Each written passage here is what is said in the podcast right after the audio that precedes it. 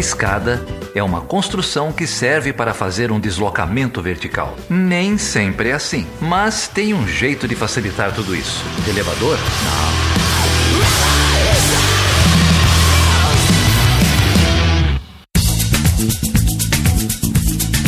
Seja bem-vindo e seja bem-vinda a mais uma edição do Chutando a Escada. Eu sou o Geraldo Zaran. E eu sou a Carol Pavese e é um prazer estar com vocês hoje. E aí, Carol, tudo bem? Tudo bem, tô aqui curtindo um pouquinho de férias antes de começar de novo o semestre e, e tentando fugir das notícias aqui, não ler jornal e fugir do Facebook por um pouco. Ah, faz bem, faz bem. Quem não tira férias é o Chutando a Escada, né? Não, isso a gente não para, né?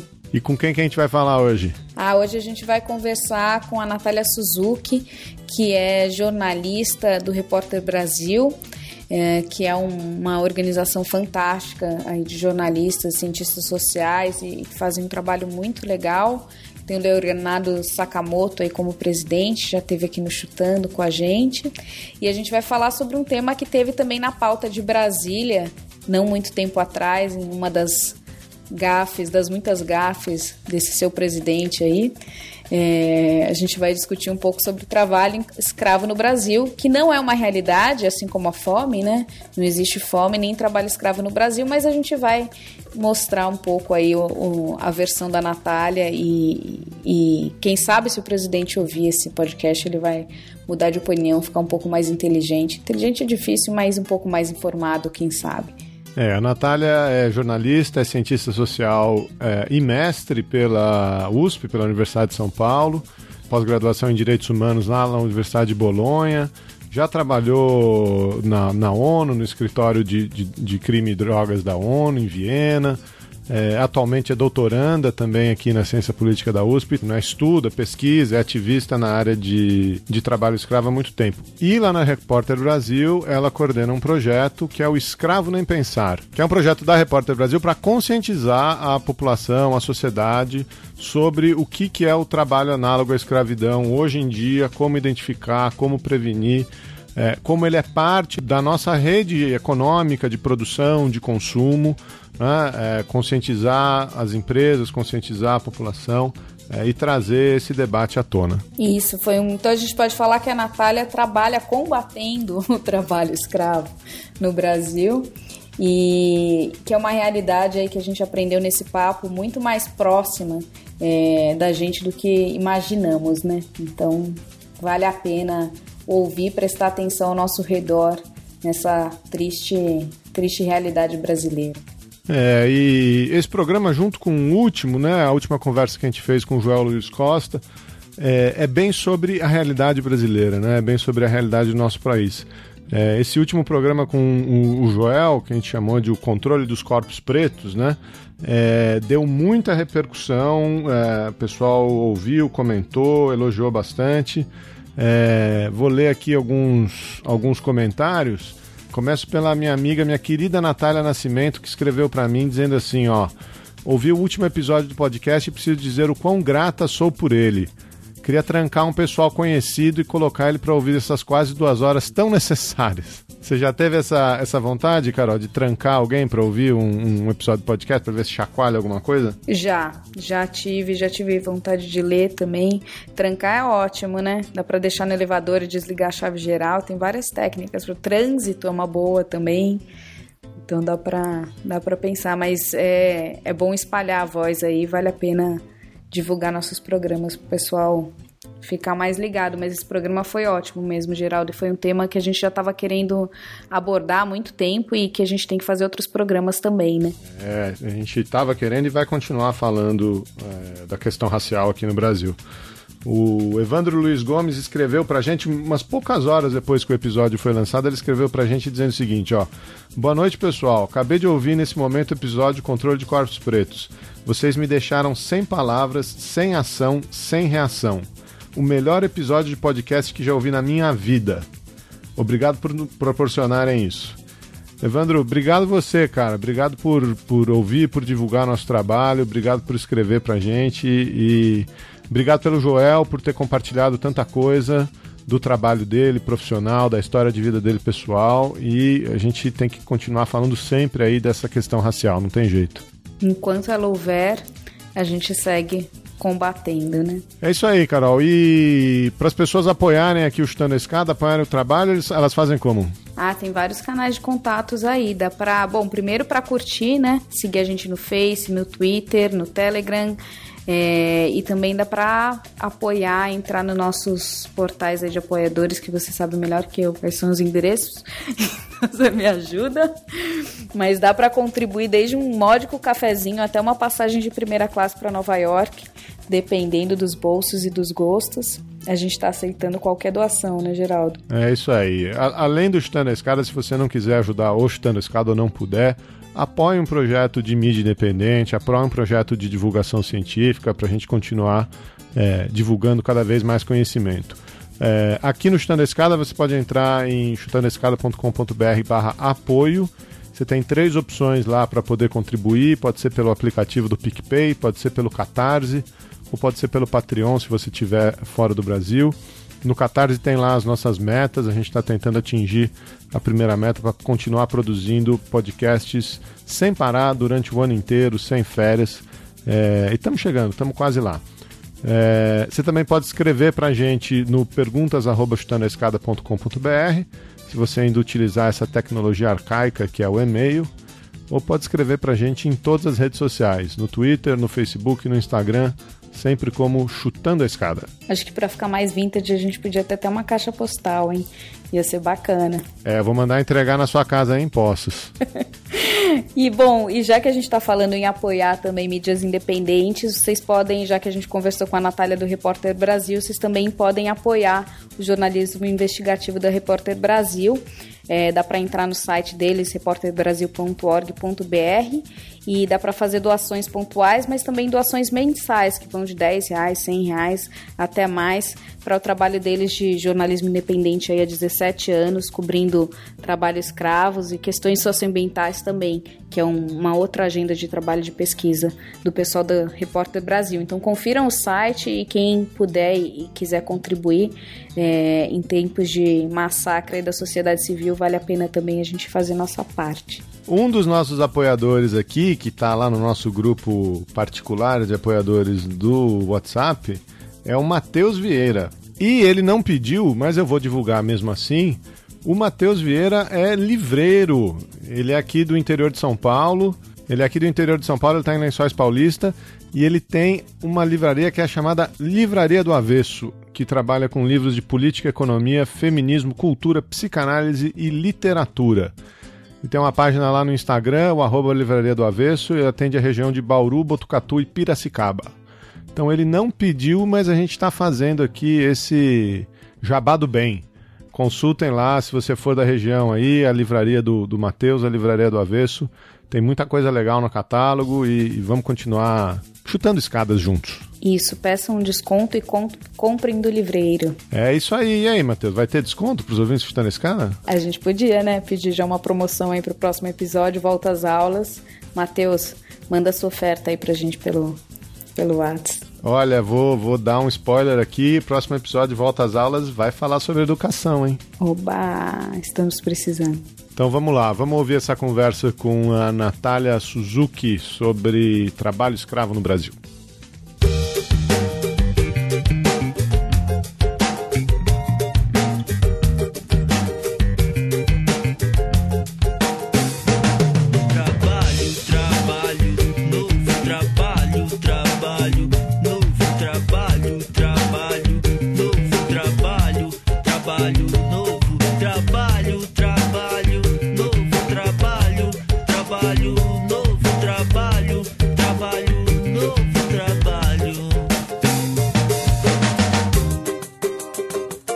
Geraldo, tudo bem? Tudo bem, Carol. Estamos aqui em mais uma dobradinha e hoje a gente vai conversar com a Natália Suzuki, que vai discutir com a gente um pouco o trabalho escravo, trabalho infantil, essa agenda bem pesada aqui do uma realidade brasileira é, que, que a gente ainda não consegue combater há tantos séculos, né? Mas um mal do século XXI e desse capitalismo.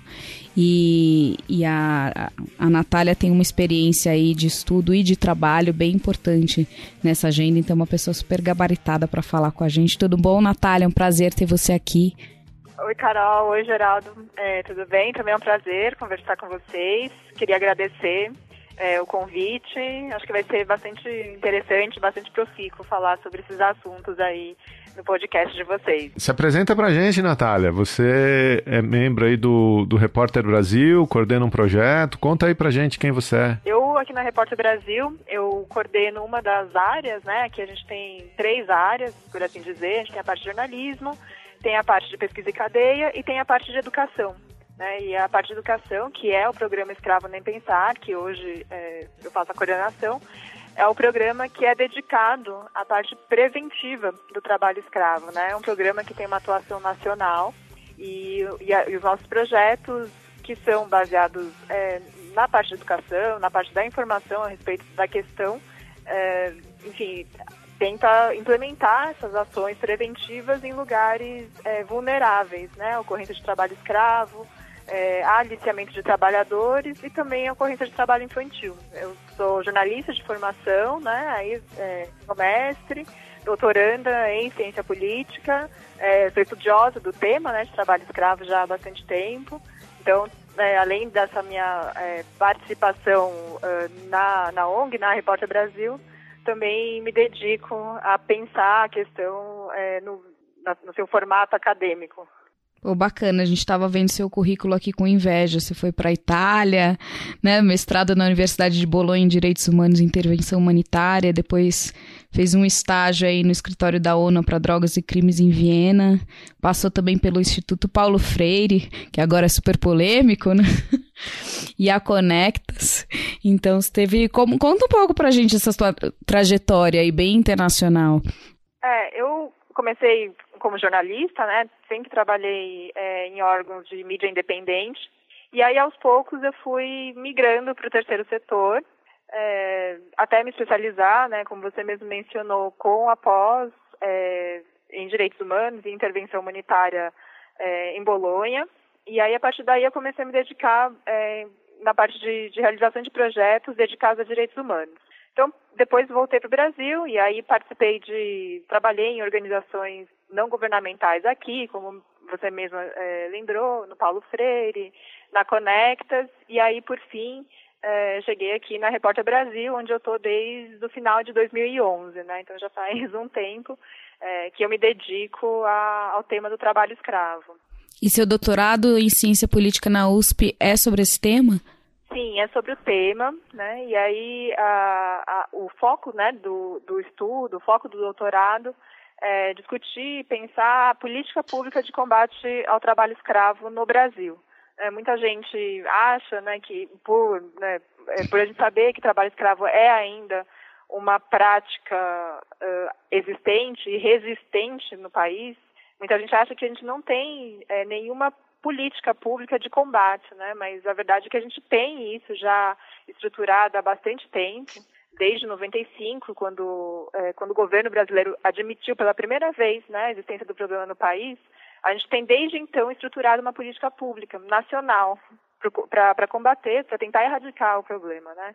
Essa política pública tem problemas, né? Ela tem lacunas importantes, mas ela também, por outro lado, é, é, um, é um instrumento importante né, para a gente não deixar esse, essa violação de direitos humanos avançar no país. Então, o, nosso trabalho, inclusive na Repórter Brasil, é tentar sempre suplementar, fortalecer aquilo que a gente tem construído, né, e a política pública é construída não somente é, com o poder público, é, pelo poder público, mas também é, com órgãos da sociedade civil. Então, é uma política pública multidimensional, é, executada por muitos atores, né, o que isso de alguma forma enriquece, mas também é um desafio é, para a execução dela. Então a gente tem aí nos últimos anos é, tentado proteger essa política para que o problema não, não, não vá a níveis piores do que ele já, já alcança hoje, né?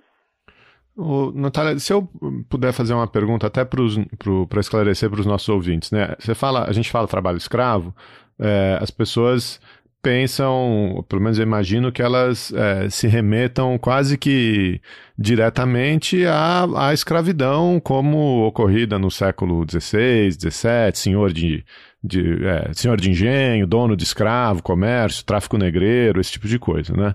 É, na maioria dos casos, eu acho que não é exatamente disso o que, o que a gente está falando. Hoje a gente fala é, de escravidão e de trabalho análogo à escravidão, né? É, será que você podia é, esclarecer esses conceitos e, e, e, essas práticas que ainda existem no Brasil e no mundo, não? Claro, não, essa pergunta é super importante, Geraldo, porque é, é a, a, a, aproximação entre as duas coisas, entre os dois fenômenos, é muito, é muito natural, né? A gente está falando de, de, escravidão, trabalho escravo, até é, a forma da, é, da palavra leva, leva a isso. Mas são fenômenos que a gente tenta destacar que são muito diferentes. Ainda que eles tenham similaridades, características que possam aproximá-los, são dinâmicas é, distintas, em períodos distintos e em contextos também igualmente distintos. Então, é, quando a gente fala da, escravidão colonial, a gente sabe mais ou menos o que foi. É, quando a gente fala de trabalho escravo é, contemporâneo, a gente está falando de um tipo de trabalho né, que ele é adjetivado dessa forma, como trabalho escravo, como trabalho análogo ao de escra à escravidão, porque ele se assemelha à escravidão, mas não é a mesma coisa. É, então, por exemplo, o, hoje o trabalho escravo ele não pode ser considerado é, algo como, por exemplo, definido como uma propriedade de uma pessoa sobre a outra.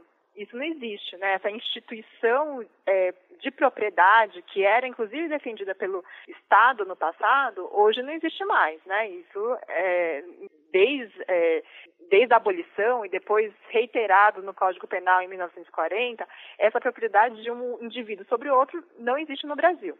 Então, o que caracteriza o trabalho escravo é, contemporaneamente? Né? Hoje, pelo artigo 149 do Código Penal, que é um instrumento que define legalmente o trabalho escravo como crime no país, ele coloca quatro elementos fundamentais.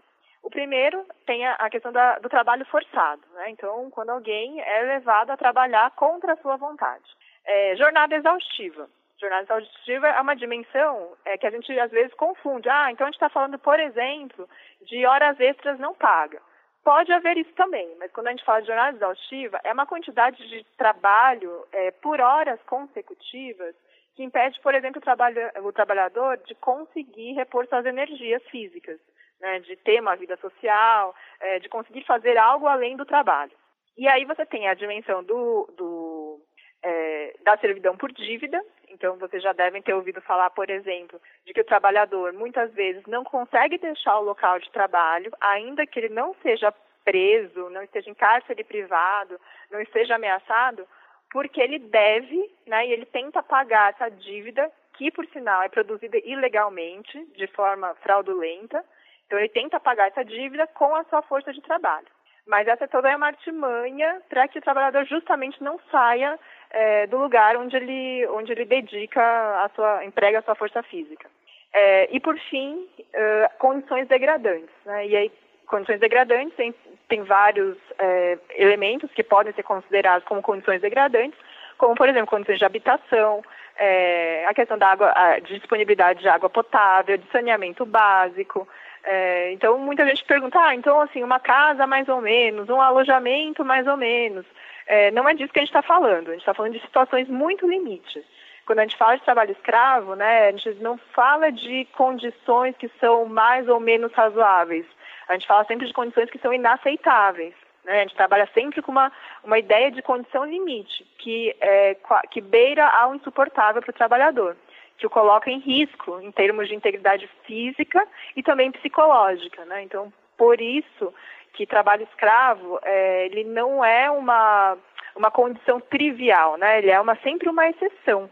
E enquanto exceção, ele é sempre inaceitável e não pode ser considerado de forma alguma razoável. Né? Então, ele é uma, uma situação que não dá para ser flexibilizada.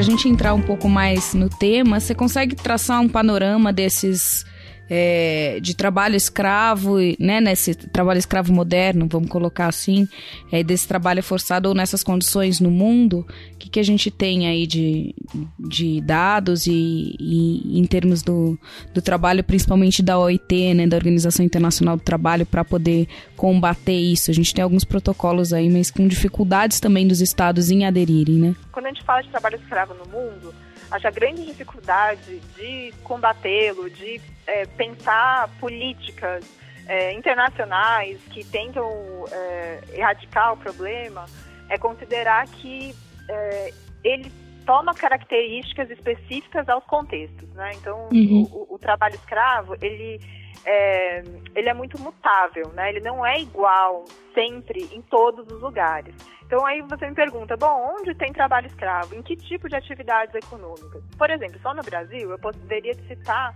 é, atividades rurais ligadas à pecuária, ligadas a uma porção de, de culturas agrícolas, é, mineração, uh, construção civil, oficina têxteis. Então, isso só para falar de Brasil. Então, imagina isso numa escala mundial, em diferentes países, né? E aí a gente tem, a gente tem que entender que o trabalho escravo, ele não é um fenômeno uh, arcaico. Ele é arcaico porque ele, é, porque a sua prática, ela é, é altamente rudimentar. Mas ele é uma peça, muitas vezes, importante do tipo de produção é, que se coloca no mundo hoje. E por isso ele é contemporâneo. Então, uhum. é, o que é perverso é que muitos dos modelos produtivos contam com esse tipo de mão de obra e fazem dele um, um ponto essencial do seu modelo produtivo. Né, e, e, contemporâneo. Então, ao mesmo tempo em que empresas, é, propriedades é, agrícolas contam com altas tecnologias, com possibilidades é, de incluir investimentos para melhoria tecnológica, para aumentar a produtividade, elas também podem contar com, com a mão de obra escrava. E aí, é, essa combinação, que a princípio parece contraditória, ela acaba sendo, na verdade, é, perniciosamente articulada. Então, isso é, é uma característica da, do, da contemporaneidade e é, como os mercados né, de produtos eles são muito articulados hoje, isso acaba tendo um impacto mundial. Então, se aqui, por exemplo, é, a gente tem trabalho escravo num setor econômico em que a gente é, é em que o Brasil tem uma predominância em exportações, é, é, é, é tem uma saliência mundial, isso tem um impacto no mercado internacional, porque os nossos preços possivelmente vão ser melhores porque a gente usa uma mão de obra muito barata. Então isso tem impactos nos preços do mundo inteiro. É, e aí por isso é muito pernicioso a forma como você tenta combater esse tipo de ação, é, porque você tem que lidar com é uma questão que é nacional, né? É um, é um problema de mão de obra nacional, mas que tem impacto no mundo inteiro. Então, como é que você faz com que os países dialoguem para que os seus sistemas possam ser, é, como diria, justos, né, em termos de competitividade? E isso não é simples. Então, apesar de você ter tratados né, internacionais ratificados, é, em que os quais países, dos quais os países são signatários, é, você tem aí um desafio de você conseguir internalizar essas normas internacionais no âmbito nacional. É, e, aí, e, e, e tocar que, questões de interesses nacionais mesmo, né? E como é que você dialoga, faz esse, esse diálogo e essa mediação de interesses nacionais com aquilo que está colocado no mercado internacional, né? Então é, é uma equação que não é simples mesmo. Isso é bem interessante, né, o que você está falando, porque o que a gente tende a pensar com essa socialização num sistema internacional, a participação nesses organismos, é que haja um processo de, de, né, de novo, de socialização, que essas normas internacionais, que novos padrões sejam estabelecidos e internalizados, né? Então, a gente espera, por exemplo, que o convívio com é, economias mais desenvolvidas, onde a gente tem uh, um, um modelo econômico que, que tem um respeito maior das condições de trabalho e do traba os direitos do trabalhador, que isso, é, part ao participar de uma atividade ou de uma cadeia global produtiva, os estados é, que não aplicam essas normas no mesmo nível é, acabem assimilando mais isso, né? Mas o que você está falando é interessante, porque vira um diferencial competitivo, né? Você ter uma mão de obra explorada. É, porque por mais que você tenha, é, você seja signatário e acorde valores que são universais, você no final das contas tem interesses nacionais que infelizmente eles são guiados às vezes não por motivações tão nobres quanto esses é, esses esses valores universais, né? Então é sempre um, um choque de, é, de, de, de, perspectivas e, de, e daquilo que te orienta, né? Então é, esse, por mais que você também se diga, né, bom, tem estados que são mais desenvolvidos e teriam uma economia mais desenvolvida, é, e, e, isso poderia servir de exemplo de, de boas práticas para outros países. A grande questão é também, é, é, que a gente precisa entender que trabalho escravo hoje, ele não é um problema só de país subdesenvolvido. Né? Ele está uhum. em lugares em que a gente nem poderia imaginar. É, tanto na sua presença mesmo, existe trabalho escravo em países desenvolvidos, em países que a gente não imaginaria que. Dá um exemplo aí. A gente já teve, teve casos de trabalho escravo é, texto na França, por exemplo, em, na, na, Inglaterra, né, no Reino Unido. Então, você tem. E, e, e aí, o, que, o, o, outro exemplo que eu ia dar é, por exemplo, a questão da cadeia produtiva. Uhum. Você pode não ter trabalho escravo é, presente no seu território mas você se beneficia dos produtos que chegam, né? Então, por exemplo, o café brasileiro. Né? Já teve casos de, de, de trabalho escravo constatado, flagrado, é, comprovado na cadeia produtiva do café, é, que sai aqui do Brasil e que é exportado no mundo inteiro. Então, é, ainda que você não empregue né, trabalho escravo na, na plantação de café no seu país, você está tá, tá comprando, está importando um produto que foi feito, né, foi produzido de forma, né, enfim, que é, que é questionável. Então, basta apenas não ter o problema né, acontecendo no seu país? Será que também não haveria de ter uma reflexão sobre aquilo que você importa, né? É, que é um pouco essa discussão toda sobre a exigência dos países de terem produtos com, com cadeias produtivas limpas, né? Em termos tanto é, trabalhistas, mas também ambientais. Esse era o ponto que eu ia falar, que você citou aqui no final, né? Trabalhistas e ambientais. Essa discussão é uma discussão muito recorrente nos regimes de meio ambiente, né? Em que medida é, regulamentos é, de, do que a gente chama de economia verde, enfim, de, de redução de danos ambientais, é, são interpretados como custos econômicos para as empresas e para os governos. Né?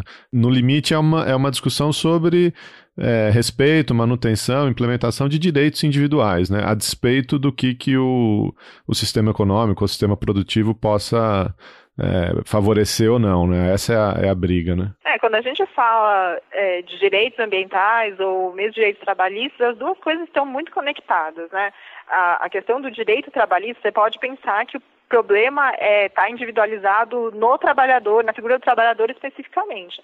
Mas aqui, inclusive, a gente, aqui no Brasil, a gente inclusive entende que trabalho escravo é uma violação é, que afronta direitos coletivos, né? A sociedade perde, a sociedade é prejudicada quando você tem um caso de trabalho escravo. É por isso que você tem a atuação do Ministério Público do Trabalho quando você né, tem um caso aí comprovado.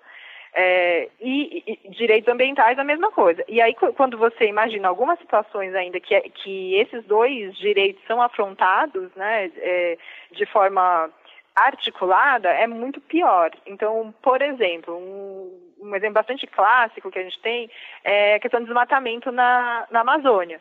Então, por exemplo, na região é, do oeste do Pará, região de Santarém, Tapajós, a gente tem índices de desmatamento super importantes. E normalmente isso é, é, é, conhecido, mas nem sempre a questão do trabalho escravo está colocada. É, não é tão visível o problema nesse, é, nesses casos. Só que quando a gente para para pensar, bom, o desmatamento é executado por quem? Quem é que, de fato, vai à frente de trabalho, abrir a, a frente do desmatamento, se submeter a condições super brutas, né, difíceis, é, num trabalho de, de de, de devastação em lugares é, de mata fechada, como a Amazônia. Né? Então, e, e, e são trabalhos exigentes, que se, em que se paga pouco e perigosos. Então, não é qualquer pessoa que está né, tá disposta a trabalhar sob essas condições. E aí você pergunta, então quem que, quem que aceita? Quem precisa, né? Quem está é, vulnerável a aceitar esse tipo de, de trabalho. Quem considera que qualquer trabalho é melhor que nenhum trabalho. E aí você tem condições é, absurdas de, de, a pessoa não, não receber, de a pessoa é, executar atividade sob ameaça, né, e sem proteção nenhuma. E quando eu falo sem proteção é em termos de segurança também de trabalho, né, enfim. Então é, essas coisas se articulam em muitos casos, né. Então é, e, e, isso, obviamente, quando você pensa, bom, você, desmatou e aí você é, a matéria-prima que é madeira, para onde, o que, que você faz com essa madeira? Muito dessa madeira é exportada. Né, então é uma, é uma cadeia produtiva de um produto que pode ser complicado também.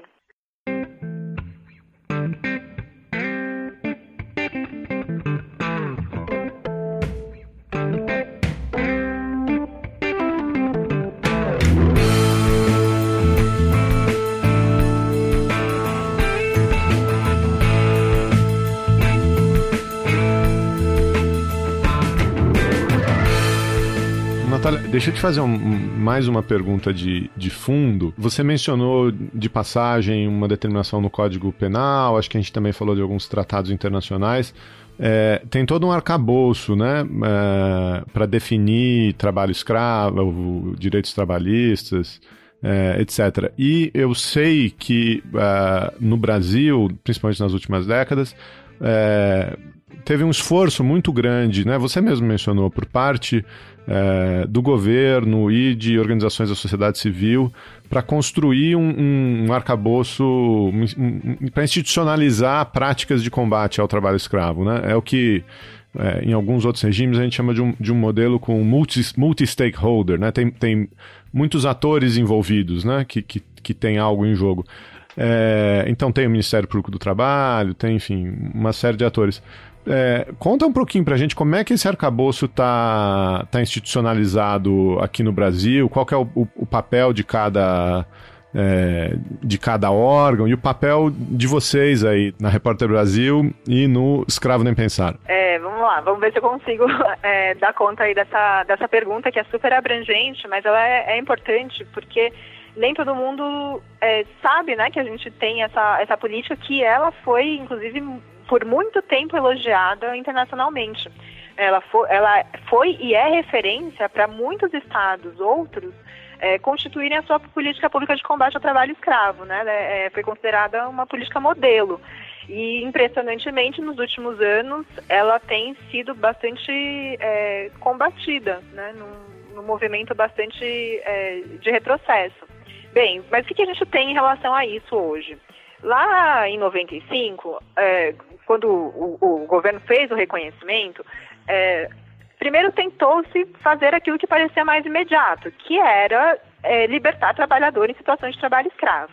Então, desde aquela época se constituiu o que foi chamado dos grupos móveis, né, que eram grupos é, compostos por, é, por, várias instituições, essencialmente o Ministério do, do Trabalho, à época, né, que não, não existe mais hoje, o Ministério Público do Trabalho, a Polícia Federal, é, para ir a lugares onde de difícil acesso em geral, onde o trabalho escravo estaria presente.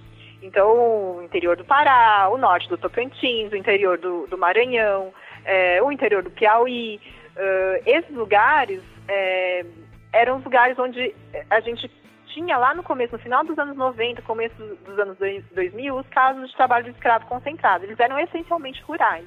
É, depois, com o avanço da política, e aí você mesmo mencionou, né, com a entrada de vários atores nesse debate e a organização das, as organizações de sociedade civil, né, isso é importante dizer, elas sempre estiveram presentes nessa, nessa construção da política, até porque é, a sociedade civil ela conhece e denuncia trabalho escravo muito antes disso virar crime aqui no país. Então a gente tem o primeiro relato, a primeira denúncia pública é, do Brasil, ela, é, ela foi feita pela Comissão Pastoral da Terra na década de 70. E só em 95 o, o Brasil reconheceu o problema. É, então, para dizer que a sociedade civil é um ator super importante na construção e no entendimento do que, que é, é esse problema para o país. Bom, A partir daí, a partir da década de 90 e aí na virada dos anos 2000, a gente conseguiu instituir eh, medidas importantes, dentre elas uh, os planos nacionais para erradicação do trabalho escravo. O primeiro foi de 2003, em 2008 se renovou esse plano e é o que está vigente até hoje. Esse plano, ele é, contém basicamente três dimensões que deveriam ser articuladas é, com o objetivo de erradicar o problema no país. O primeiro é a fiscalização, então, basicamente, por meio da fiscalização, você liberta o trabalhador, atende né, o trabalhador lá na sua é, necessidade mais emergencial e pune aquele que pratica trabalho escravo. E aí você tem uma outra dimensão, que é atendimento a essa vítima, né? Porque depois que ele sai é, da condição de resgatado, ele precisa de um atendimento, porque são pessoas em, em situação de alta vulnerabilidade. E entende-se que o Estado, juntamente com a sociedade civil, teria que ter aí também um arcabouço para fazer esse, esse atendimento. E a terceira dimensão, que na verdade deveria vir antes de todas elas, é a preventiva. Tudo isso deveria trabalhar de forma articulada. Mas o Estado brasileiro ele teve muito sucesso em conseguir institucionalizar a dimensão da repressão, né, da fiscalização, com os aparatos é, de fiscalização, com as instituições que a gente já mencionou, o Ministério, é, que na época era o Ministério do Trabalho, que hoje a superintendência é, responsável pela inspeção, hoje faz parte do Ministério da Economia o Ministério Público do Trabalho, o Ministério Público Federal, as polícias, né? É, é um, um é um aparato jurídico é, repressor.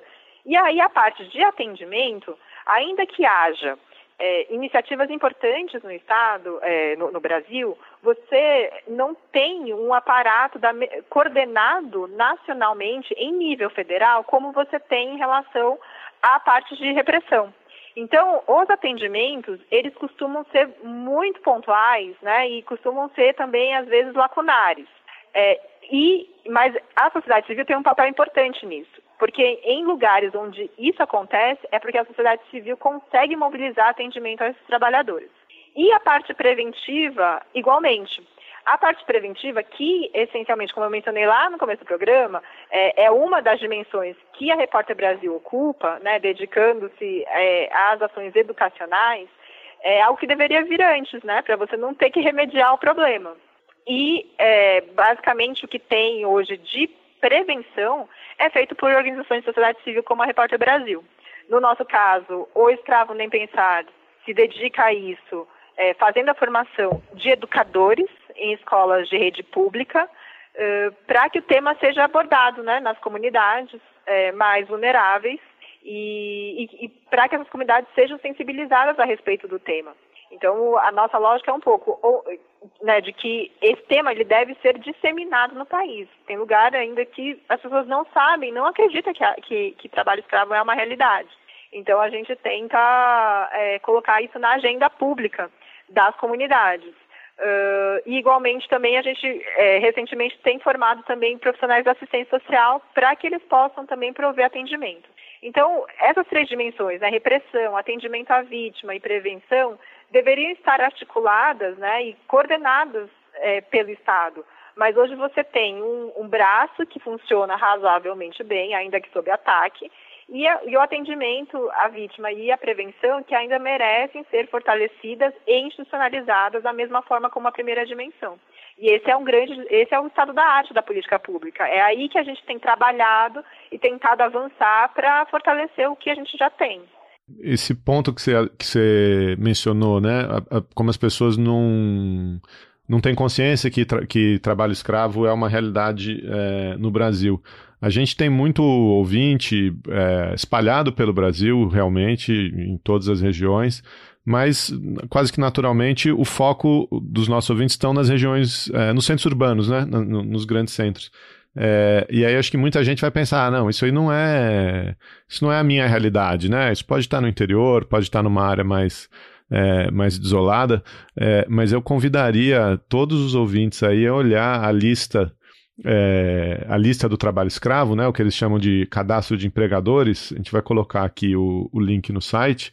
É, e é impressionante, né, como é um fenômeno é, não tem, fenômeno até democrático, não tem discriminação, né? Tem trabalho escravo em São Paulo, no Rio de Janeiro, é, no interior, onde até achei até aqui um, um empregador aqui em Poços de Caldas, viu, Carol? Qual que é?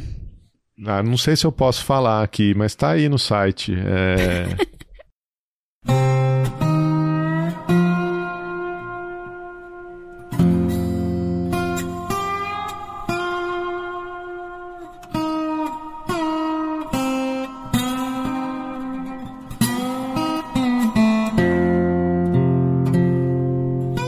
A gente teve um caso aqui bem, aqui, né, na região, você falou de grandes centros, mas eu tô meio na roça, mas é muito comum é, ter problemas com as condições de trabalho na chamada panha do café, né, aqui o sul de Minas é a maior região exportadora de café do Brasil, e a gente tem esse trabalho muito sazonal. Então são trabalhadores rurais, geralmente do Nordeste, que vêm, eles começam a vir agora, que é o período que começa a chamada panha, né, a colheita do café.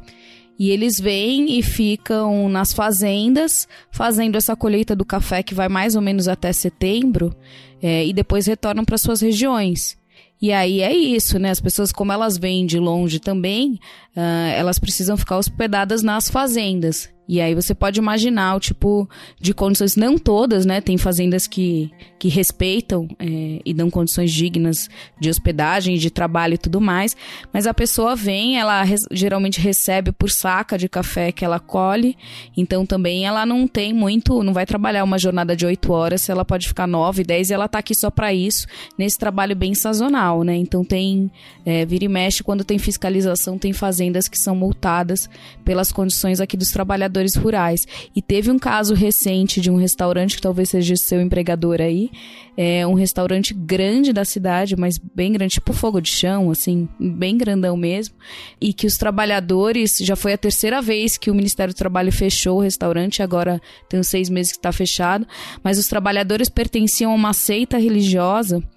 Então, eles tinham sua carteira de, de trabalho apreendida, seus documentos apreendidos, eles moravam em uma das fazendas, é, e é, não é só o restaurante aqui, mas é um grupo que tem várias fazendas, é, fazendas grandes aqui no sul de Minas. Então eles moravam nessa parte rural da fazenda, de dia vinham para esse restaurante, que era só um dos imóveis e uma das atividades econômicas aí dessa seita, trabalhavam no restaurante e depois voltavam para essa seita. E foram assim mais de 30 trabalhadores que eles encontraram numa condição análoga à escravidão. É, e um crime recorrente, porque a gente viu o restaurante fechar, depois abria, fechava e depois abria.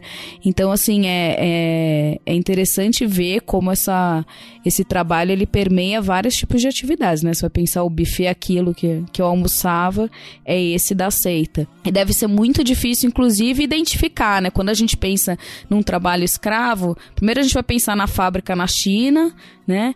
É, depois a gente pensa nessas fazendas, que aí você também como é que você vai fiscalizar tudo isso, né? É, mas também tem muito essa, esse trabalho nessas atividades urbanas num, numa escala mais micro. Uma grande fábrica, como essas marcas de roupa aí, que vira e mexe caem nessas listas, talvez seja mais fácil você apurar e denunciar, porque isso também ganha uma projeção maior. Mas acho que, é, não sei, tem. Tá certo isso, né, Natália? A gente vê vai, em todas as escalas do trabalho é, essas práticas, né? É, acho que você tocou num ponto importante, que é que assim, o trabalho escravo ele ele, né, tá em, em diversas atividades e, e é um engano você achar que o problema só está em lugares muito distantes, de difícil acesso.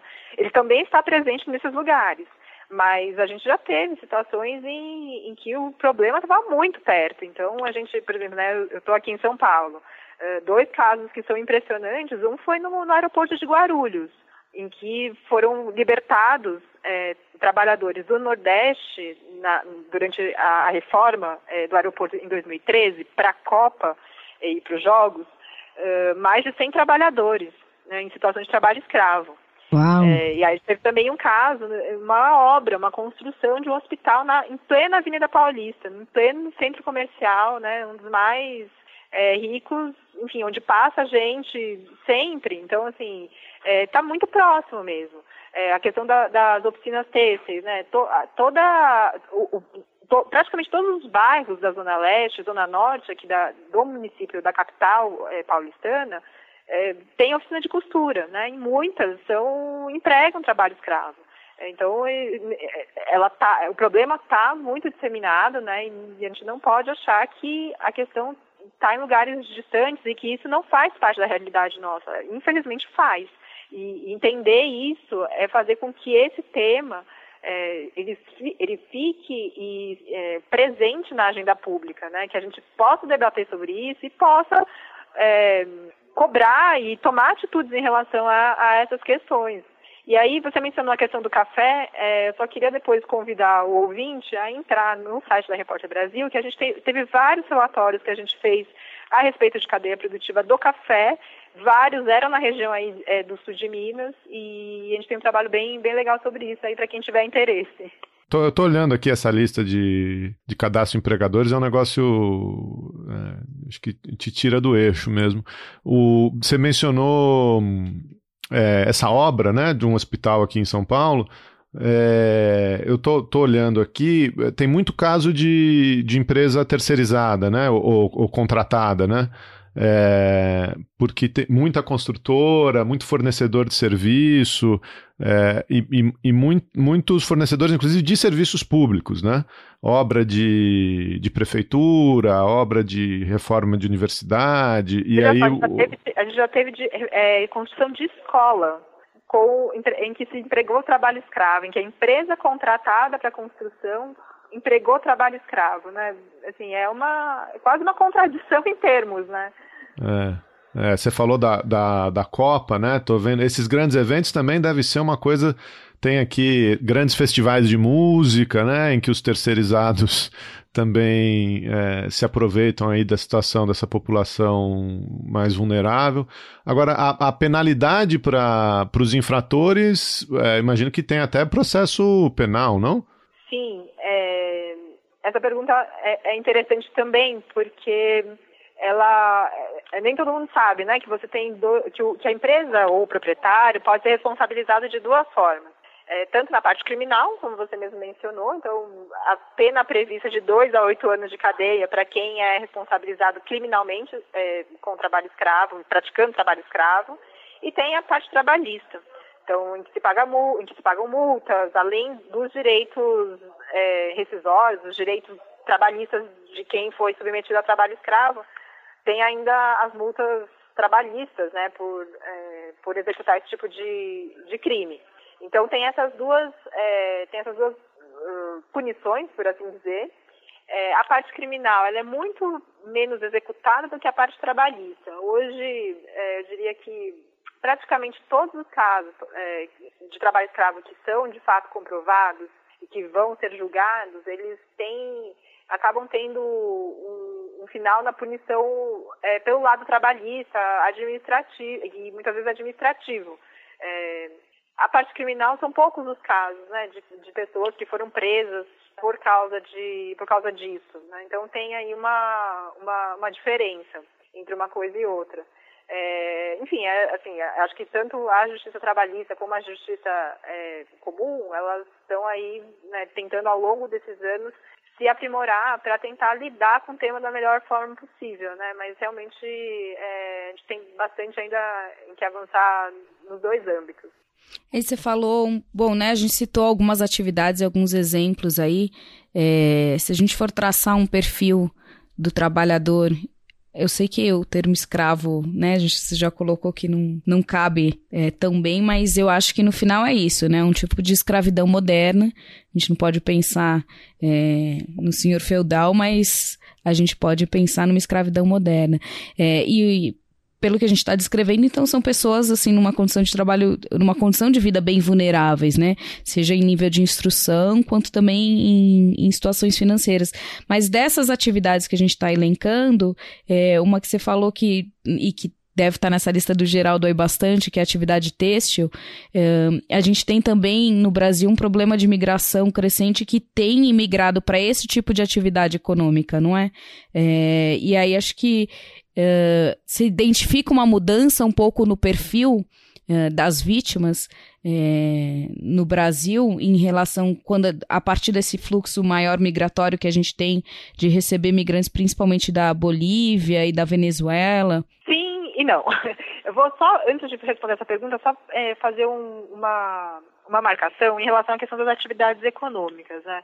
Tá. É, às vezes a gente fala, ah, tem muito trabalho escravo em oficina de costura, tem muito trabalho escravo é, no café, na uhum. pecuária. E, de fato, tem, tem atividades econômicas que tem, que o problema é recorrente, né? Que, enfim, se você for pegar os dados da série histórica, a maior parte do, dos casos estão na, em atividades pecuárias. Mas aí também a gente não. E quando a gente olha, por exemplo, aqui para São Paulo, uma, o problema está na, na, na, indústria têxtil, né, nas oficinas de uhum. costura e tal.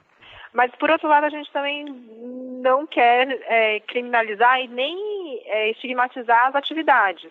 Porque a gente sabe que tem produtor que é muito sério, né? E luta uhum. para que o seu, a sua cadeia, para que, que a sua, o seu setor é, jogue um jogo limpo, né?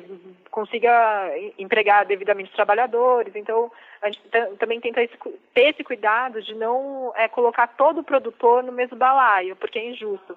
Por exemplo, claro. em relação ao café, a gente sabe que tem muito, é, muitos produtores que tentam trabalhar de, direitinho, com as certificações, é, tentam regulamentar, regularizar os trabalhadores, enfim, participam de discussões para tentar melhorar as condições. Então, a gente tenta também fazer essas distinções para não, não, não, colocar todo mundo na mesma situação. É, dito isso, em relação ao perfil, né? Essa é uma, normalmente quando a gente vai traçar, traçar perfil, a gente faz generalizações. Por muito tempo a gente trabalhou com, com perfil de trabalhador resgatado, que era o seguinte: é, a maioria é homem, então hoje os dados de resgate para mais de 90% dos resgatados são homens, eles são do sexo masculino, relativamente jovens, entre 18 e 40, 45 anos, é, com baixíssima é, formação profissional, com baixa escolaridade é, e migrante. E aí, essencialmente, na época, né, durante a série histórica, construiu-se é, essa, é, esse perfil de migrante interno, é, que tanto esses sazonais, como por exemplo esses que vão do, vêm do Nordeste é, para atividades na região do Pará ou para os centros urbanos, é, e eram pessoas que na, na sociedade de origem eram muito vulneráveis socioeconomicamente e que aceitavam as empreitadas fora é, do, do, seu estado, do seu município. Então, é, por muito tempo a gente trabalhou com esse perfil. E aí você menciona agora a questão da migração internacional. Uhum. É, quando a gente olha para o município de São Paulo e para os casos de trabalho que a gente, de trabalho escravo que a gente encontra aqui, a gente não tem como a gente não falar das oficinas de costura. E praticamente a totalidade dos casos de, de, de trabalho escravo em oficina de costura aqui em São Paulo são com migra é, migrantes internacionais, né, com trabalhadores principalmente da, do, da Bolívia, do Peru e do Paraguai. É, a gente sabe também que essas várias das pessoas desses grupos estão em situação de vulnerabilidade em seus países, vêm para o Brasil tentar uma vida melhor, é, acabam, né, pela, enfim, pela, pelas redes de contato, é, sendo empregados em oficinas de costuras e, e, muitas vezes explorados. Nem sempre isso acontece, mas é, são, não, não, não são raros os casos. Então, quando a gente olha especificamente para alguns contextos né, é, internos, a gente vê aí que tem dinâmicas bastante, com características bastante marcantes. E quando a gente fala de São Paulo, a população tem uma população migrante bastante vulnerável, né? E não e aqui não é só, não são somente os latino-americanos da Bolívia, do Peru e do Paraguai. A gente tem recebido uh, muitos, uh, muitos cidadãos de países africanos, né, também em situação uh, de vulnerabilidade. Então, por exemplo, Angola, Senegal, Congo, são países de onde a gente tem, recebendo, tem recebido nos últimos anos muita gente. do Haiti, né, já, enfim, é um, é um fluxo bastante conhecido, e mais recentemente, que a gente já tem falado bastante, da Venezuela. A questão é toda é, é em que condições essas pessoas migram, como elas vêm, o que, que elas estão buscando, né? E qual o, o, o aparato de proteção social que elas têm aqui. Porque no final das contas, o trabalho é uma dimensão super importante na vida de qualquer um, principalmente, né, e especialmente para o migrante que está tentando é, a, a, vida e se integrar e se reassentar no, no, no, país de destino. Então, normalmente, né, quando essas populações estão em situação de vulnerabilidade, a nossa preocupação é que elas sejam também suscetíveis à exploração, porque elas podem aceitar qualquer tipo de trabalho, inclusive aqueles que violam os próprios direitos delas.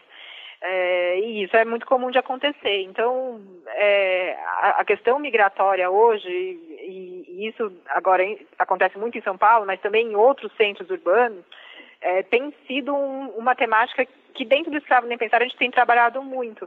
É, porque a gente vê que isso tem acontecido no Mato Grosso, é, no Rio de Janeiro, é, no Amazonas, é, no Pará, né?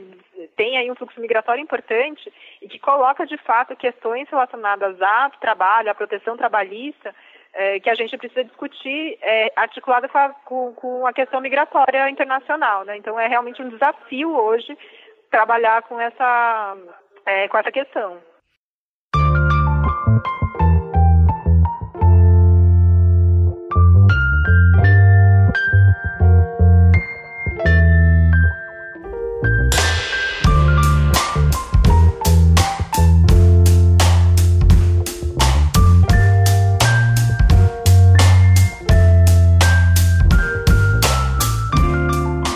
Falando um pouco dessa imigração internacional, você mencionou, né, principalmente na, no setor têxtil, onde a gente vai ter um, um grande número aí no estado de São Paulo, é, até porque essas pessoas ficam escondidas, né? Então também tem essa marginalização da, da sociedade. Tem sempre isso de ocultar, né, esse trabalho.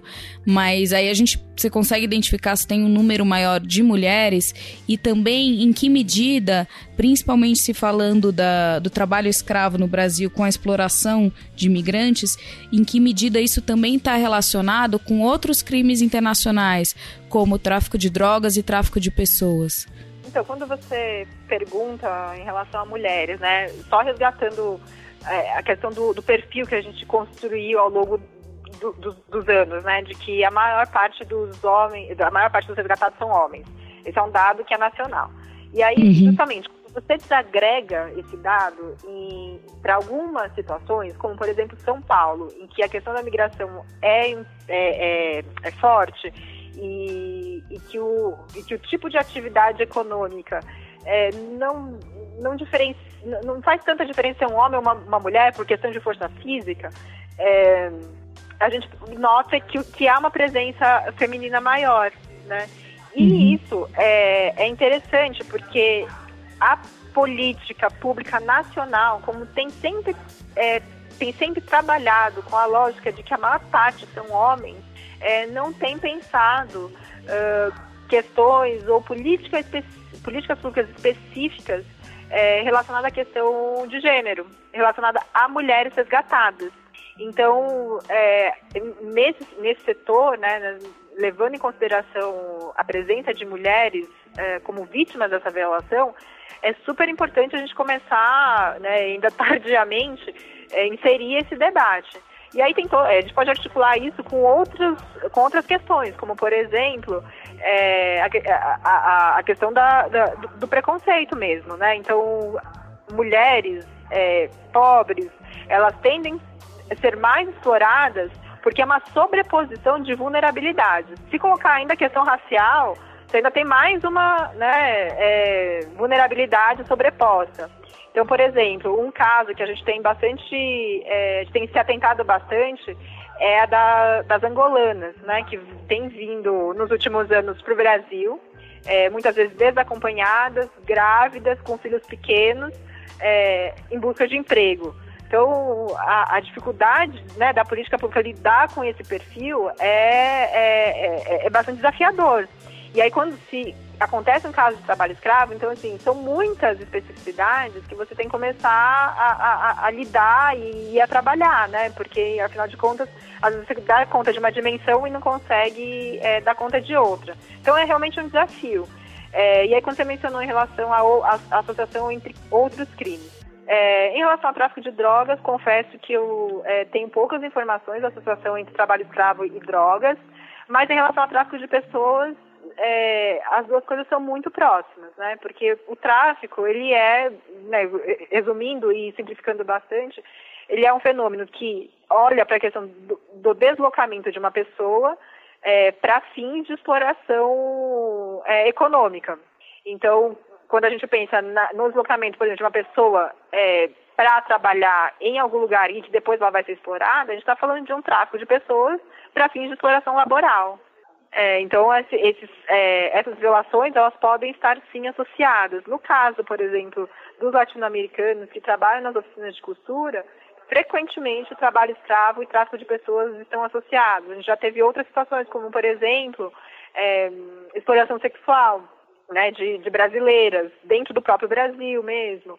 Então, esses, é, essas duas dinâmicas podem estar muito, muito associadas, sim. Você falou um pouco da. Né, primeiro eu queria ver essa questão também, você elaborar um pouco mais sobre essa parte de exploração sexual e dos, dos direitos né, e, e, e deveres, porque aí também deve entrar uma questão é, de saúde bem específica das mulheres e tudo mais.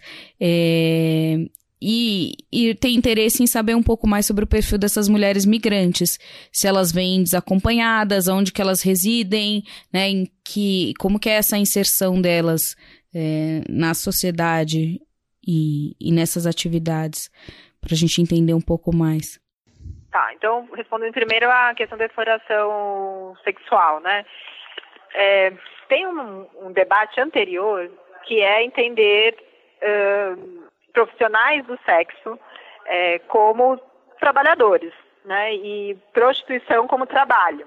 Então, o que acontece? Às vezes você tem casos lá de exploração sexual em que ou e aí você constata tráfico de pessoas. A pessoa foi traficada, foi levada para um lugar, é, aí ela é submetida a situações de exploração sexual, é, obrigada a se prostituir.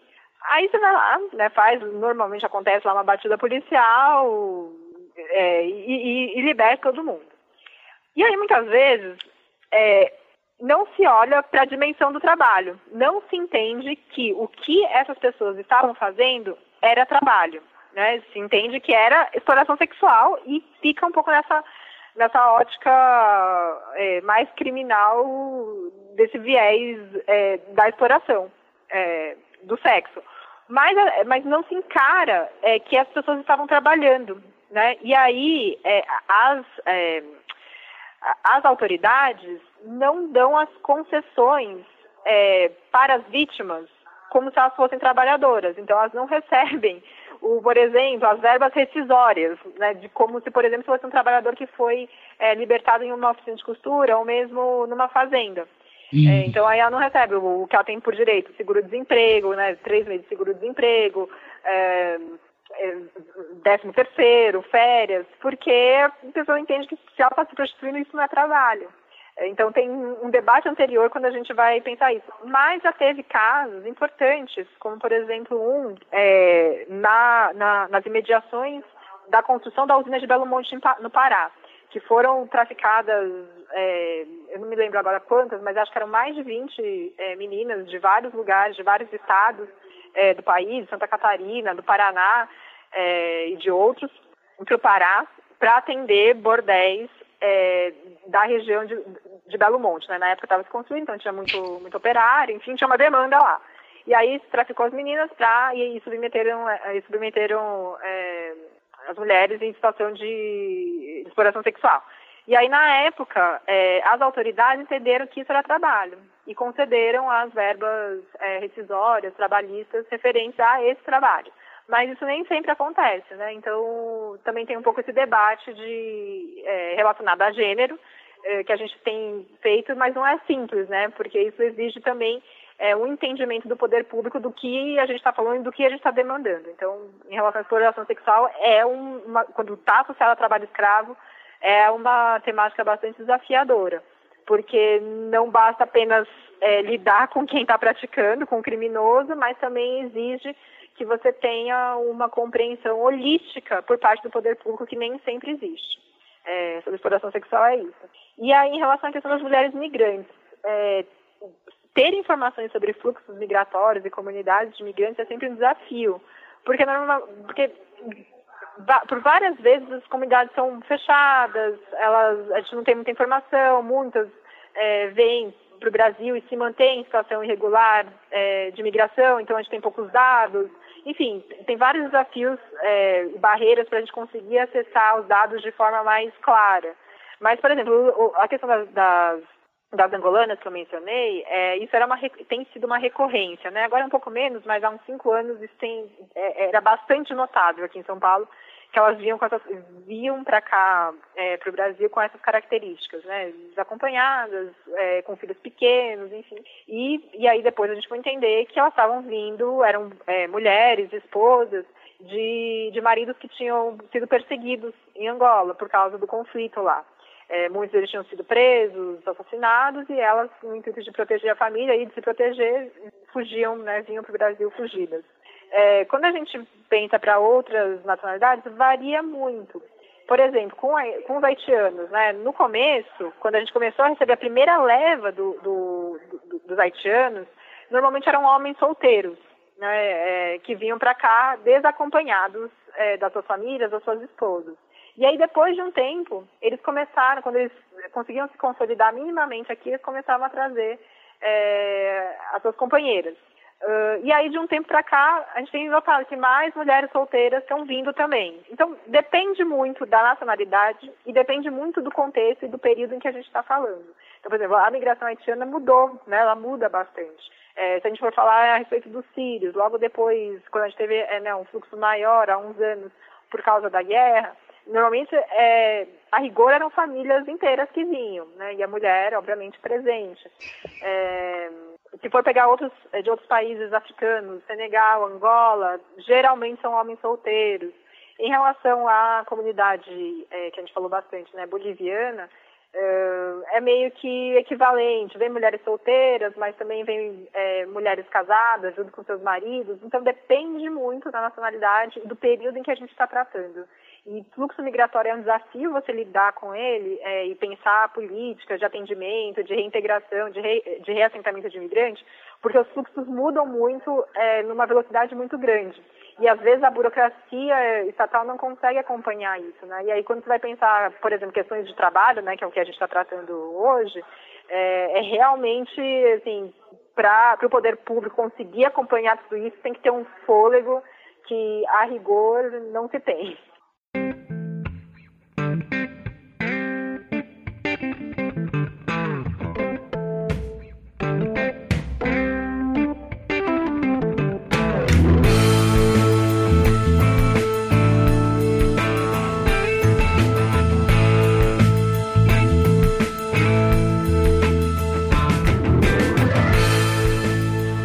Se, se eu entendi o que você explicou pra gente agora há pouco, o Brasil tinha uma, uma política de combate ao trabalho escravo que era referência no mundo.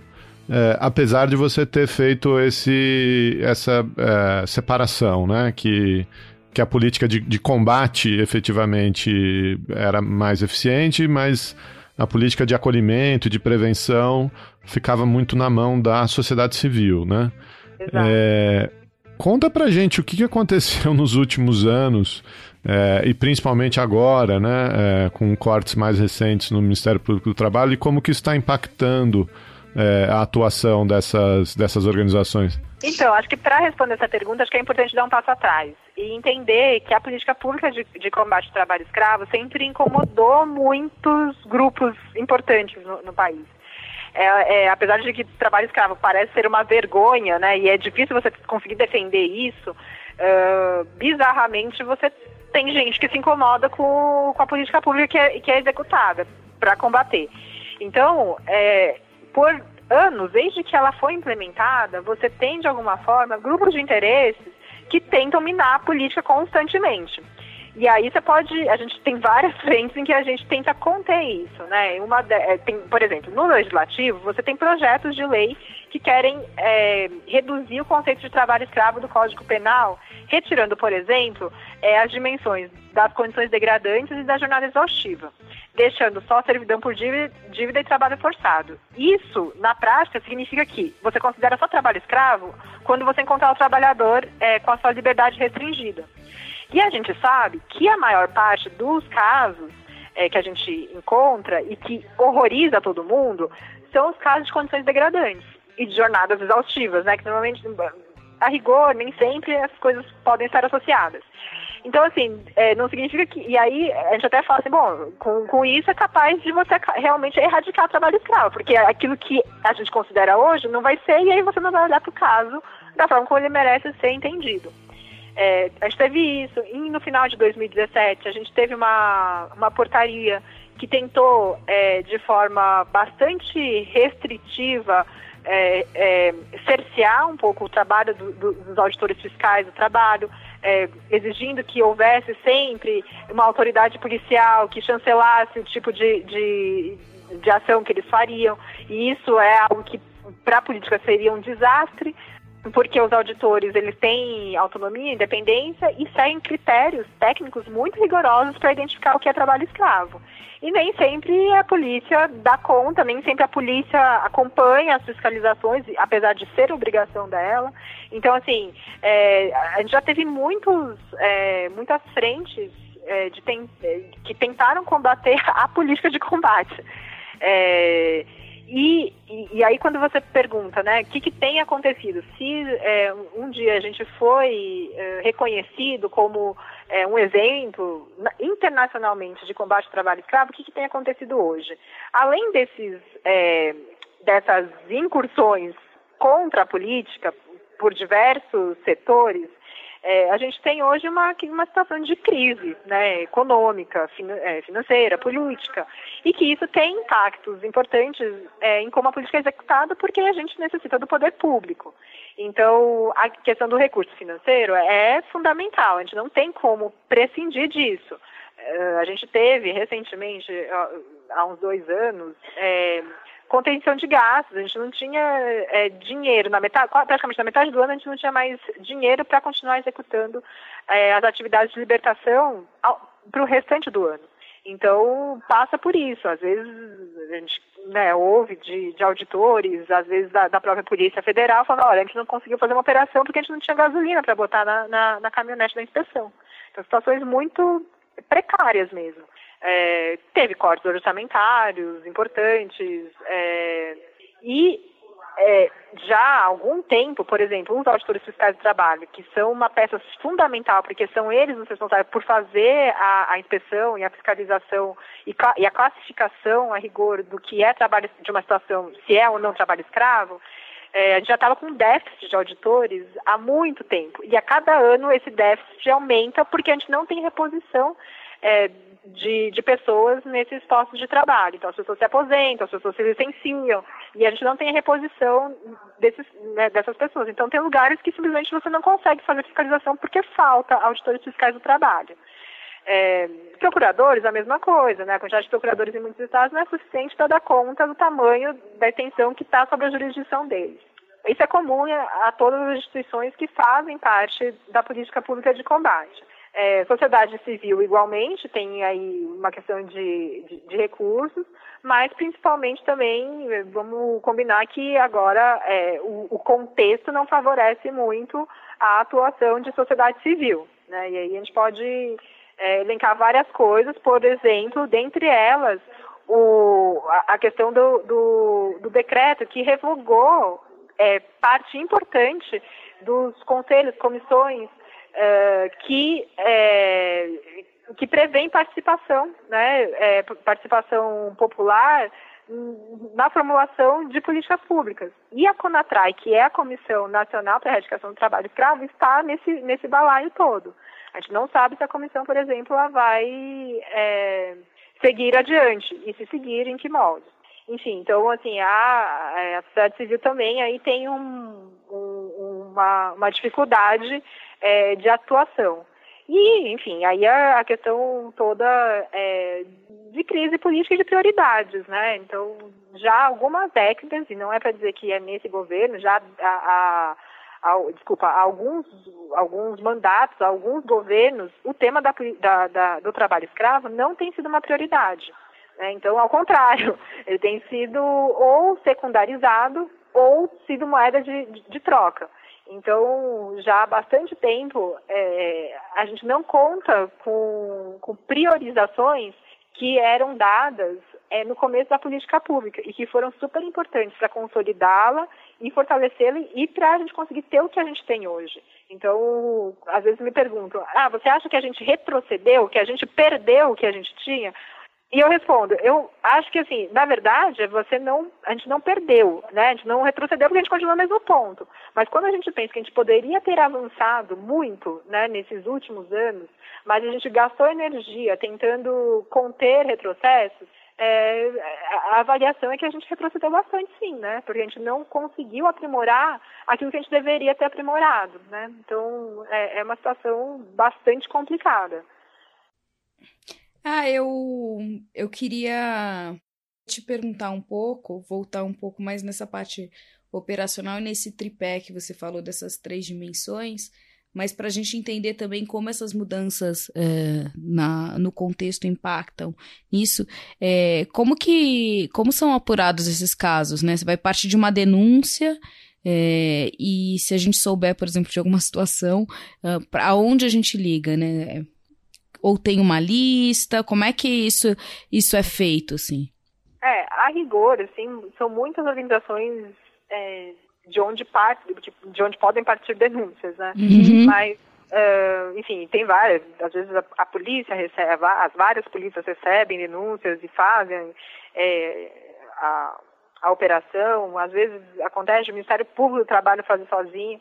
Mas o, o, ideal, né, que a gente considera, assim, o órgão que é, deveria estar meio que à frente das, é, das fiscalizações é, é o Ministério, é, enfim, é a Superintendência é, do Trabalho, né, as, as, Superintendências Regionais do Trabalho que são hoje, que estão submetidas hoje ao Ministério da Economia, porque é, eles uh, quando você tem um caso e, de, de trabalho escravo e quando se verifica é, que aquele trabalhador está sob essa condição, o, o único órgão que consegue, é, de fato, uh, conceder todos os benefícios a, esse, a essa vítima enquanto trabalhador é, prejudicado é o, é, é são as superintendências ou as gerências regionais do trabalho. É, pela prerrogativa institucional deles, né? O Ministério Público do Trabalho, as polícias, têm condições é, importantes de retirar, de afastar o trabalhador do local onde ele está mas é, por questões de, de prerrogativas de, é, funcionais mesmo, né? Eles não têm muitas vezes a, é, a condição, por exemplo, mínima de, de emitir a carteira de trabalho, né? Que é, assim, quando você tem uma situação de trabalho escravo, é, o, é uma das primeiras medidas que você faz para tentar regularizar a situação do trabalhador. Então, normalmente, o que a gente considera, é, enfim, ideal é que a denúncia seja feita a uma superintendência ou uma gerência regional do trabalho. É, obviamente que isso depende de muitos lugares, e aí a, gente conta com outros órgãos importantes, como o Ministério Público do Trabalho, como eu mencionei, é, a Defensoria Pública da União, muitas vezes é, acolhe é, a denúncia e pode é, retransmitir para o órgão competente, enfim.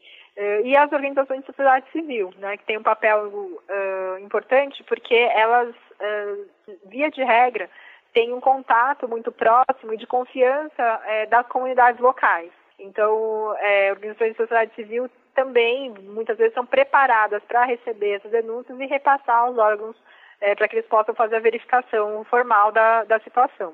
Mas, a rigor, assim, a gente recomenda que procure a superintendência ou a gerência regional do trabalho. E para a próxima etapa, é, bom, a fiscalização a gente até já viu, né, algumas imagens e algumas é, reportagens sobre fiscalizações e tal, mas eu queria saber mais sobre a questão do atendimento também. Fiquei curiosa com relação a essa parte, né?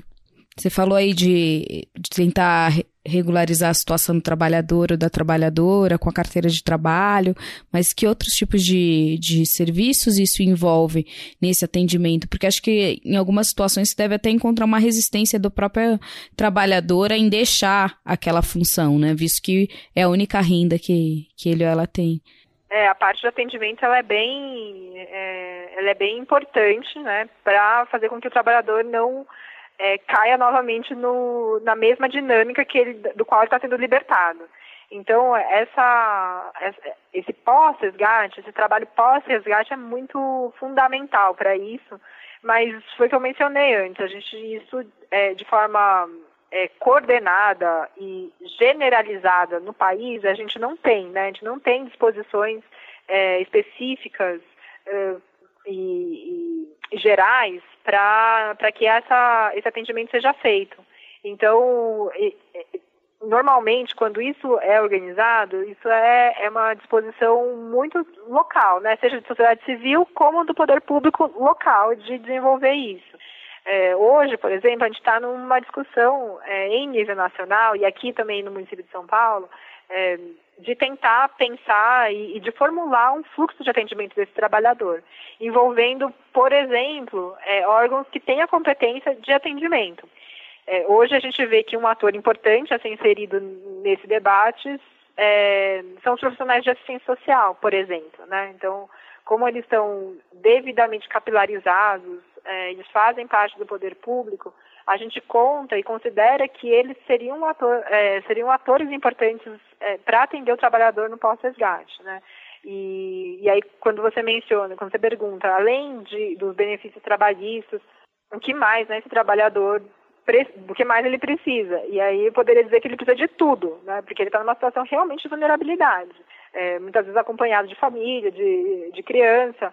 É, então ele tem um problema, por exemplo, de habitação. Muitas vezes, é, quando ele é migrante, seja internacional ou interno, às vezes ele quer voltar para o local de origem.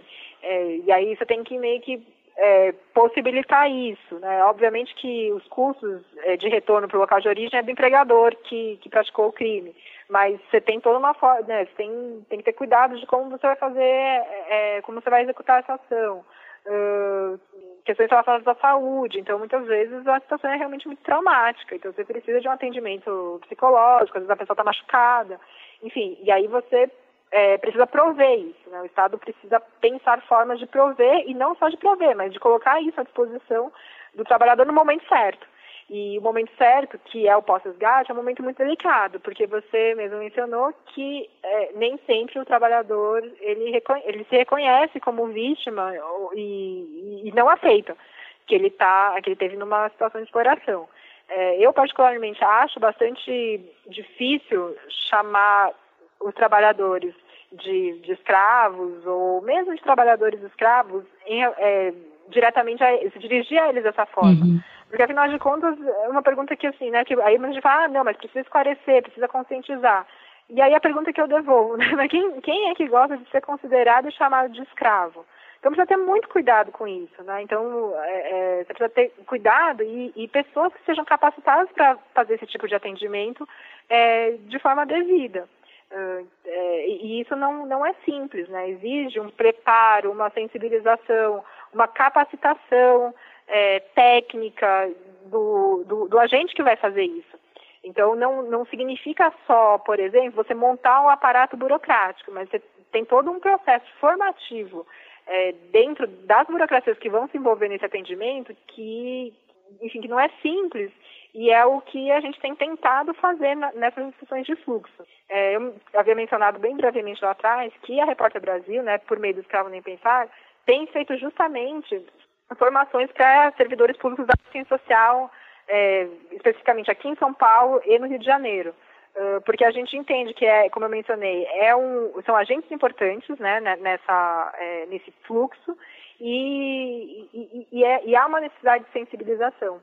É, então, a, a, gente precisa aí tentar coordenar algumas coisas, mas, é, como eu mencionei, a dificuldade é que a gente não tem uma diretriz nacional, federal, é, que, que faça as orientações é, de forma mais é, geral, né, de, de, forma, de forma nacional.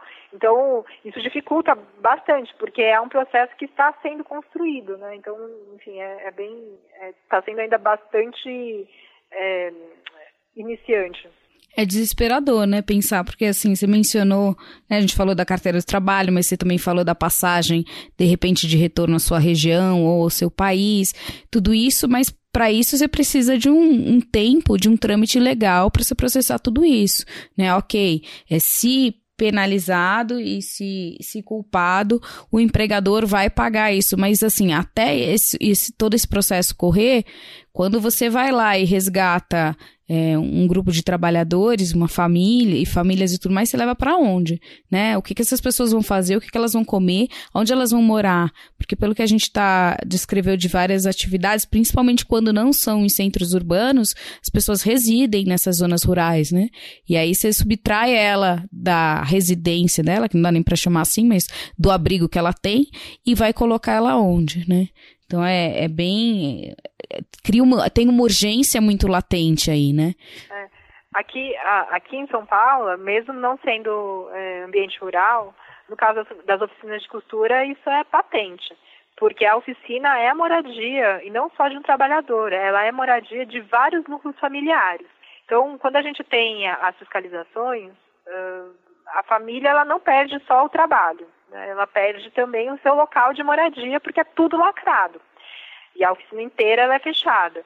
E aí, é, e, e, aí você né, coloca aí mais um degrau de, de, de vulnerabilidade, suscetibilidade do trabalhador e da sua família para cair numa outra, é, numa outra dinâmica de exploração. Porque, enfim, não pode passar a noite na rua, né? E aí quem é que vai atendê-lo nesse momento? Vai ser o Estado, né? Ou vai ser um outro, é, uma outra oficina de costura.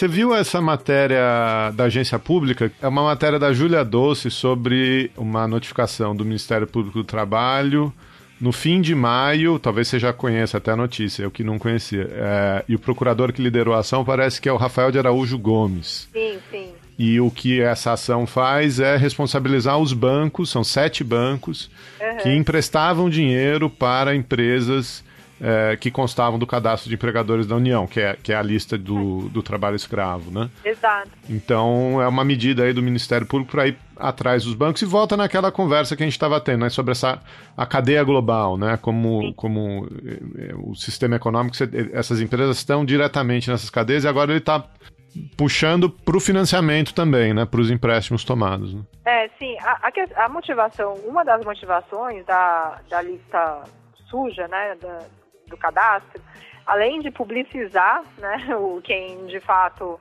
é, emprega trabalho escravo, é também servir de um instrumento né, de, de compliance para as empresas. É, para as empresas de quem elas vão, né, para as empresas que vão comprar a, a matéria-prima e para evitar que ela tenha a cadeia suja, a cadeia dela suja, né? Então é, é, é um instrumento de não só de, de contabilidade, mas de compliance. E para os bancos, ela, ela funciona da mesma forma. Ela é um indicativo de como que determinada empresa, determinado produtor se comporta no mercado é, competitivo, né? Ela tá, tá jogando as regras do, do jogo, tá, é, ou, ou, ou tá agindo de forma criminosa. Então, enfim, aí o que a gente indica é que a lista suja, ela não é, é ela não tem um uma força, é, ela não é vinculante, né? Não é, não é mandatário é, seguir. Ela está lá, tem uma lista com os empregadores que foram processados em âmbito administrativo é, com trabalho escravo. E aí, assim, isso deixa claro para você a sua escolha de você financiar ou não financiar. É, e aí o que o, o, Rafael, né, o procurador do trabalho, coloca é que o, os bancos, ela, eles têm uma responsabilidade é, em relação à cadeia, em relação a, ao modelo produtivo, né? Porque são eles que injetam o recurso para que você alavanque é, o, o, negócio, o setor. Então, e, e, e, a, e, a, maior parte dos bancos, eu imagino que todos os sete que é, foram notificados, eles é, tenham lá sua, o seu setor de, de sustentabilidade, de compliance, enfim. Né? Então, inclusive, o próprio Banco Central, ele tem indicações sobre práticas é, dos bancos que são recomendadas e não são recomendadas, né? E a questão de você financiar o trabalho escravo é um, um pouco óbvia, né? Do, de como você deve lidar com isso. É, inclusive, numa discussão que a gente teve há pouco tempo, né, que a Repórter Brasil organizou, é, sobre a, a participação do, dos atores do mercado financeiro, é, se coloca muito a discussão mais de ponta é, nesse setor é de que você você financiar o trabalho escravo não é bom negócio né, para o seu banco. Comprar de, de produtores que empregam trabalho escravo não é bom negócio, porque você aumenta, de alguma forma, o risco é, que você tem em termos de, de empréstimo ou de imagem, né? Se você sujar a tua cadeia, é, vídeo caso que teve é, a, já há algum tempo, por exemplo, da Zara, né? O, o, o, caso repercutiu de tal forma, na época que a, a, os valores é, de ação da bolsa dela no mercado internacional caiu. Então é um risco que você assume, né? Aí fica colocado para o banco ou pela empresa se ela vai negociar com, com quem emprega. É, na verdade, assim, se você vai negociar com quem pratica uma atividade criminosa, né? É, isso que você mencionou é interessante. O, essa matéria da agência pública segue com uma entrevista com esse procurador, o Rafael, e ele menciona exatamente isso que você, é, que você diz, né? Que é, a hora que eles olham a, a documentação, que parece que havia um cabo de guerra dentro do próprio banco. É, com os setores é, socioambientais tentando reconhecer o risco e, e tentando uhum. bloquear as operações, e os setores comerciais é, querendo relativizar e, uhum. e forçando para para as operações seguirem, né? É, e aí vai, enfim, né, cada, cada instituição segue aí a, a conduta dela, mas é, me parece, né, que como um ponto fixo aí, que trabalho escravo é, é deveria ser uma questão inegociável, né? Eu queria só, é, para a gente concluir, então, uh, falar o quanto é importante duas questões, né? A primeira é essa questão de uma conscientização da sociedade sobre não só essa questão em termos de ter conhecimento que isso existe, mas sobre a gravidade que isso tem, né? E, e o quanto essas, essa situação precária de trabalho, ela também reflete numa, numa aceitação de práticas de, eh, de condições que se deterioram ao longo tempo e que isso pode chegar na gente também, né? É a mesma coisa com a reforma trabalhista. Então, assim, é, é ruim não só para quem está fazendo essas atividades, mas a gente está num contexto de uma crise que nem é mais crise, porque já dura tanto tempo, econômica, com um desemprego que a gente não consegue, é, que a gente não consegue reduzir, ao contrário, com uma tendência a aumentar, é, que as pessoas vão se sujeitar cada vez mais a condições de trabalho que não são condições dignas nem decentes, né? É, e isso faz, gera uma cultura uh, nos empregadores de que isso é a nova regra do jogo, né? Propor esse tipo de coisa não vira nem mais imoral, assim, vira nova normalidade.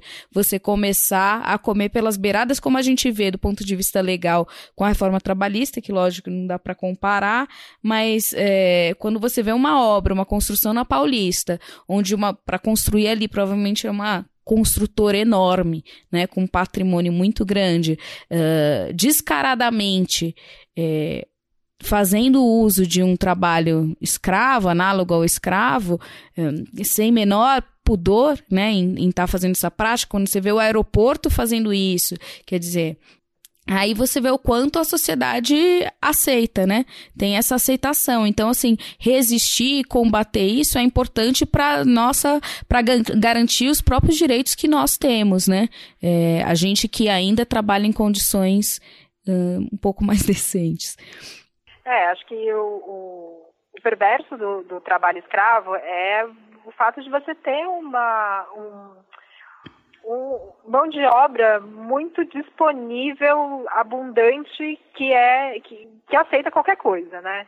E obviamente não dá para culpabilizar essas pessoas por elas aceitarem qualquer coisa pelos motivos é, pelos quais a gente já é, já passou aí durante durante a nossa conversa.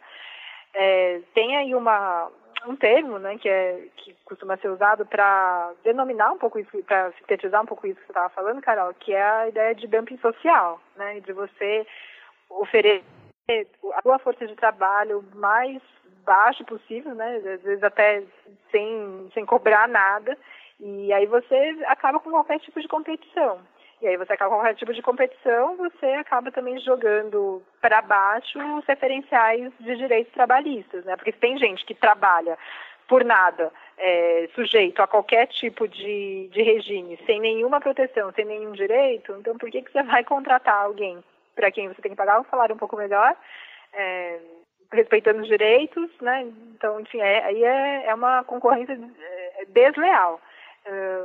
E aí, isso tudo você acaba, é, né, quando você vai desenvolvendo um pouco isso, você vai vendo como você, é, é isso é, é autodestrutivo para os setores produtivos, porque você é, não é sustentável né, para sempre. Por algum momento isso pode ser altamente lucrativo, mas depois deixa de ser, porque no final das contas essa mão de obra que, você está entregando, que você está escravizando, ela também deveria ser é, consumidora e ela não é, né? Ela deixa de ser, ela, ela é só. Ela só produz e produz mal. Né? Isso eu acho que é uma coisa que a gente precisa ter em vista. É, trabalhadores com menos direitos é, explorados trabalham mal e produzem pouco. Né? A gente precisa ter um pouco isso, essa dimensão, né? que a gente nem tratou muito, mas é, a qualidade do trabalho explorado é ruim. Né? Então, é, onde você quer chegar com isso, né? Se for do lucro imediato, beleza, mas é isso que você me parece um pouco irracional para um setor que diz, se diz extremamente racional, né? É, e, e, planejador a médio e longo prazo, adotar esse tipo de estratégia. Mas enfim, né? São escolhas que estão colocadas aí para a gente pensar. Mas isso tem uma implicação no, no lucro imediata, né? E é isso que interessa. É você reduzir os seus custos. Você falou do, do dumping social, é, é, é papo para um outro podcast que a gente espera que você volte aqui mas é um tema bem, né, para a gente voltar, porque a gente estava falando lá do início, é, de vincular isso a uma, uma agenda mais global, mas é interessante porque se a gente olhar na OMC, bom, agora tudo morreu meio que na OMC, mas a gente tinha aí na década de 90, principalmente, os Estados Unidos impulsionando a chamada cláusula social, justamente para incluir como uma das práticas desleais esse dumping social né? E aí a gente tem o Brasil veementemente se opondo a isso nas rodadas ali de negociações, porque ele não, que, não quer, se opõe a isso entrar como uma cláusula, porque senão vira é, um instrumento compulsório, né? Diferente da OIT, que é mais, é, tem um caráter recomendatório, na se você coloca essa, essa questão de, de condições de trabalho como uma prática desleal de comércio, você pode levar para o sistema de solução de controvérsias e aí a coisa é bem mais grave, né? Então, é, o Brasil e outros países em desenvolvimento se opondo e aí você tem os Estados Unidos, que geralmente é sempre o nosso vilão da história, é, mas não por motivos humanitários, obviamente, mas defendendo isso e junto com a, o terceiro setor e a sociedade civil. Então, é uma dinâmica interessante por trás disso, né? Como como quem, uh, quem também defende o lucro, no caso dos Estados Unidos, também vê isso ruim para o próprio capitalismo, né?